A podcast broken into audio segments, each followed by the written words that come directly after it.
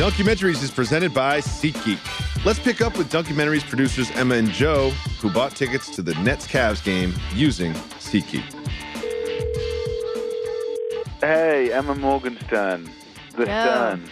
So, Joe, I have some bad news for you. Don't tell me we're not going to the game. Uh, we are going to the game. You're going to be at the game for longer than I am, though, because I'm going to get there late. What?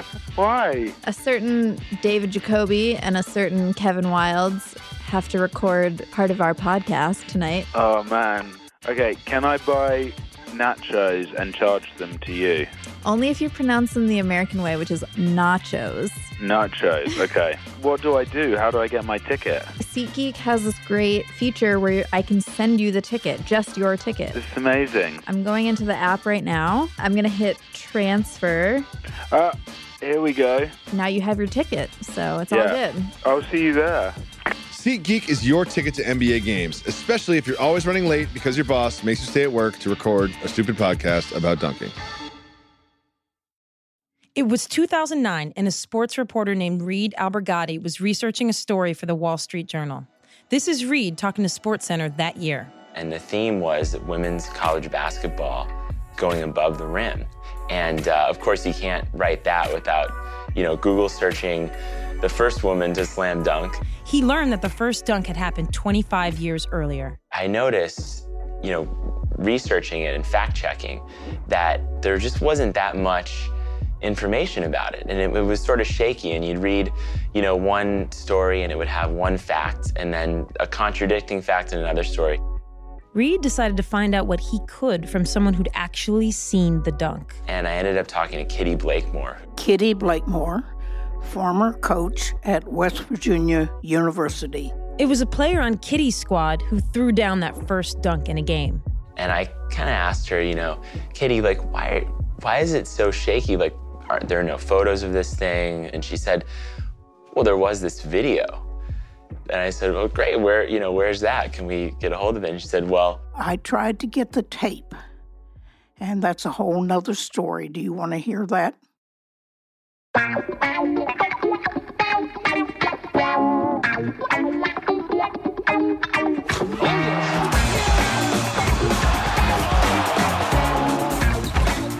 Kate Fagan, and this is Dunkumentaries, a podcast mini-series from ESPN that celebrates the dunk in all its glory.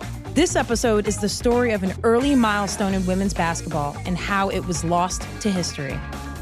We'll get back to Reed Albergotti, the reporter, in a few minutes. But our story of the first dunk and the missing tape actually starts in 1983. Coach Blakemore was building her women's basketball team, the Mountaineers at West Virginia University.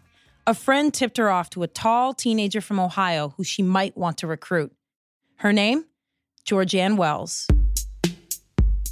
I kind of was like uh, forced into playing basketball because of my height and being probably at in the fifth grade six feet maybe. That was pretty tall. By senior year of high school, Georgeann was six foot six and still growing. In fact, she was about a head taller than most of the other players on the court.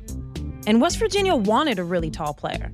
In the back of Coach Blakemore's mind was the idea that maybe her little team could make history. They could have the first female player to ever dunk. Blakemore successfully recruited Georgeann. She'd never dunked in high school, but Blakemore knew the coaching staff could train her. Slam dunk, slam dunk, slam dunk. After a while, I mean, when you're slam dunking and you're not used to doing that, it, it can wear and tear, almost like blisters on your hands. With all this hard work and practice that I was doing, I'm like, it better happen soon. Practice was no problem, but games were different. Every time she tried to dunk in a game, they would grab hold of her shorts or hold of her so she couldn't dunk.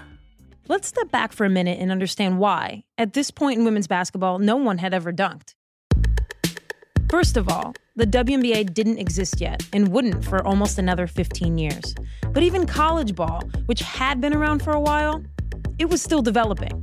In fact, this was a critical moment because Title IX had passed about a decade earlier. So, Title IX states that uh, any educational institution that receives federal funding is prohibited from discriminating on the basis of sex. This is Cheryl Cooky, an associate professor of American Studies at Purdue. In practice, the new Title IX law requires public schools to have proportional funding for athletics. So, for example, If you have 60% girls in your school, girls receive 60% of funding. As a result, girls started playing more sports after the law passed. When you have more girls, more women playing a sport and more access, there's uh, you know an increased talent pool and the level of, of competition is raised as a result i think it also uh, shifted the cultural expectations around what girls and women were capable of Georgeann was part of that very first generation of girls who had increased access to playing sports. It was a moment when women's basketball was developing and growing in a way it hadn't previously. And Georgeann, she played her own small part in pushing the game forward. In her sophomore year with the D1 Mountaineers, her squad traveled to Elkins, West Virginia. There, they played the University of Charleston Golden Eagles, a D2 team. Coach Blakemore's Mountaineers were dominating this matchup. And by the second half, We were ahead by a lot.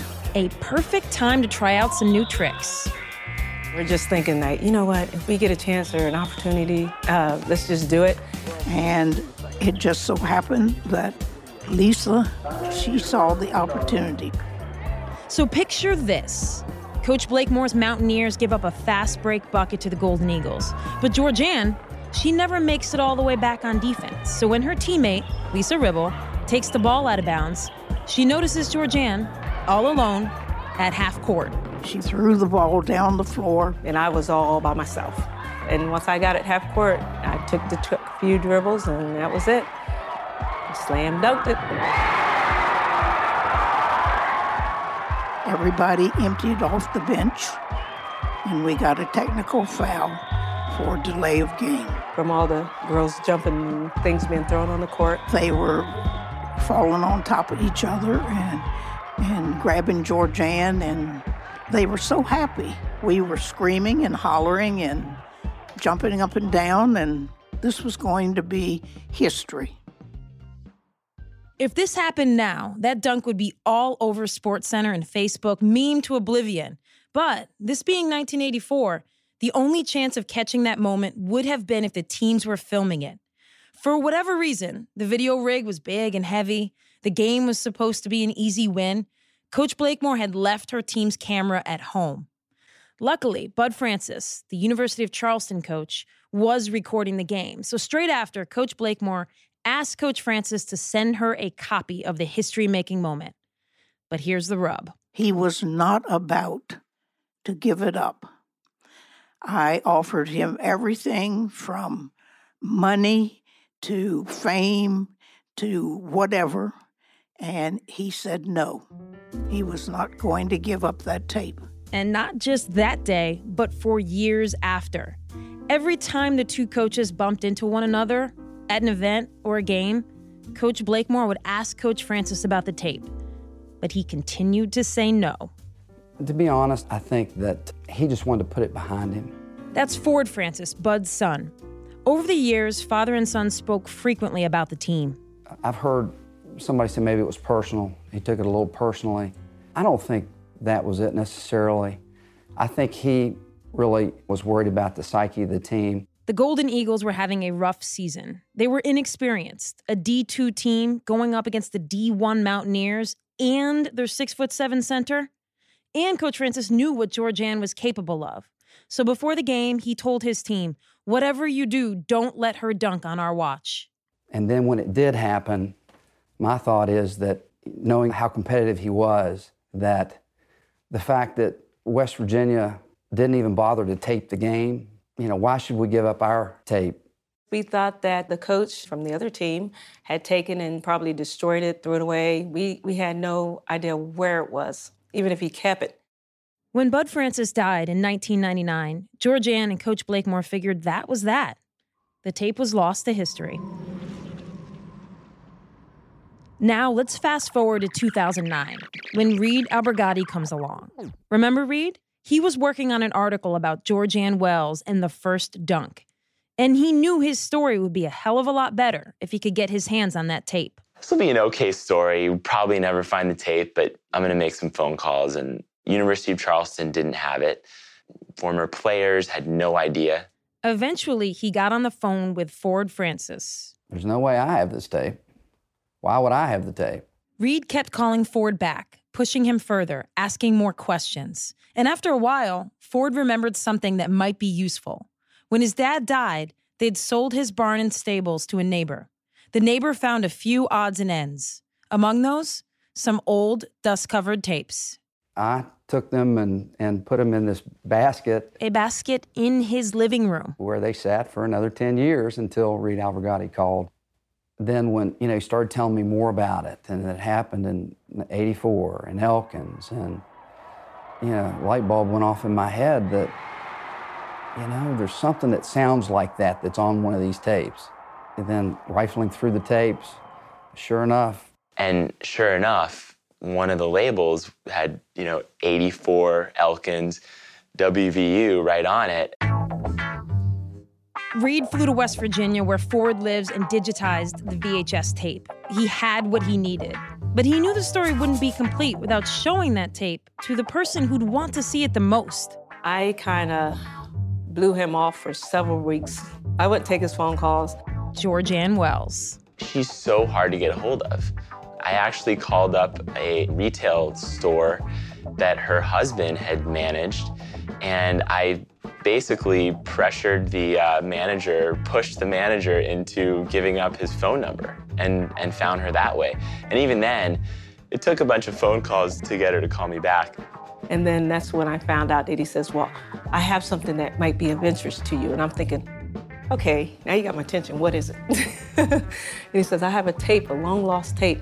That was the key to the front door. And I said, I'm gonna, I'm gonna come out there and I'll show you the tape. And then I saw this little short guy standing at my door. I gave him a big giant hug, shook his hand. It's like, come on in. And she sat in her uh, dining room table and watched it. It was really fuzzy picture, but you could see what actually happened. She was kind of silent at first. She kind of watched it again, and then she starts watching it over, and she just got her excitement kind of built. It was just amazing. I was just like, wow, that was me 25 years ago, slam dunking the very first dunk. It was amazing. Simply amazing. Reed could see how much the tape meant to Georgeann, but the greater impact didn't set in until after the Wall Street Journal published his story. I got so many emails from this story that were people saying that they had cried watching it.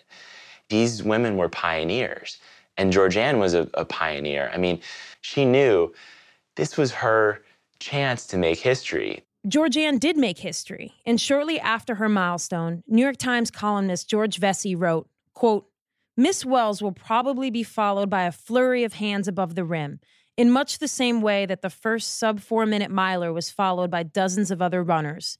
End quote. If you watch women's basketball, you know that Vecsey was wrong.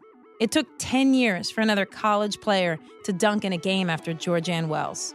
And still, to this day, only a handful of women have dunked at any level. It might be rare, and it might not be the most important move in women's basketball, but Georgeann Wells and the other elite ladies who've jammed show the literal and figurative heights that women can achieve. Giving Lawson a lot of room. There's Snow breaks down. Could we have a dunk? Yes, we do! Fadeaway fires, gets it up to Leslie. What's she gonna do? She dunked it for the first time in WNBA history. Puts it down and stops it. Parker stops it State. Michelle Snow goes for the dunk and she throws it down.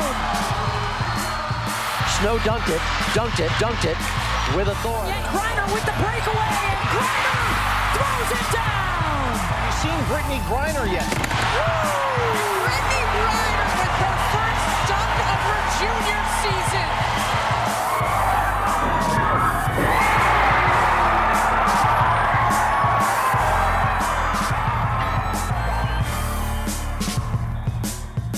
This episode was produced by Emma Morgenstern and Ryan Nantel, with mixing and sound design from Mitra Kaboli. Additional production support from Jody Avirgan, David Jacoby, Joe Sykes, Kevin Wildes, and Paul Williard. Special thanks to Greg Garber, who reported on this story for SportsCenter in 2009, and to Reed Albergotti for being such a big help to us in this process. Brittney Griner and Ramona Shelburne provided great insight into women's basketball and dunking. Subscribe to Dunkumentaries on iTunes or in the Listen tab of the ESPN app. If you want to see the actual, very fuzzy video of Georgeann Wells dunking for the first time, go to espn.com slash dunkumentaries. Find us on Twitter at Dunkumentaries. I'm Kate Fagan. Thanks for listening. And on the next episode of Dunkumentaries, Hey, I'm Kevin Wildes. SportsCenter anchor Adnan Virk is hosting an episode of Dunkumentaries about how Vince Carter's dunk contest helped transform Canadian basketball. All right, here is Vince Carter with his first stop. Let's go home. Let's go home, ladies and gentlemen. Let's go home. Hear more about how Carter's performance led to a new generation of Canadian basketball players in the fourth episode of Dunkumentaries.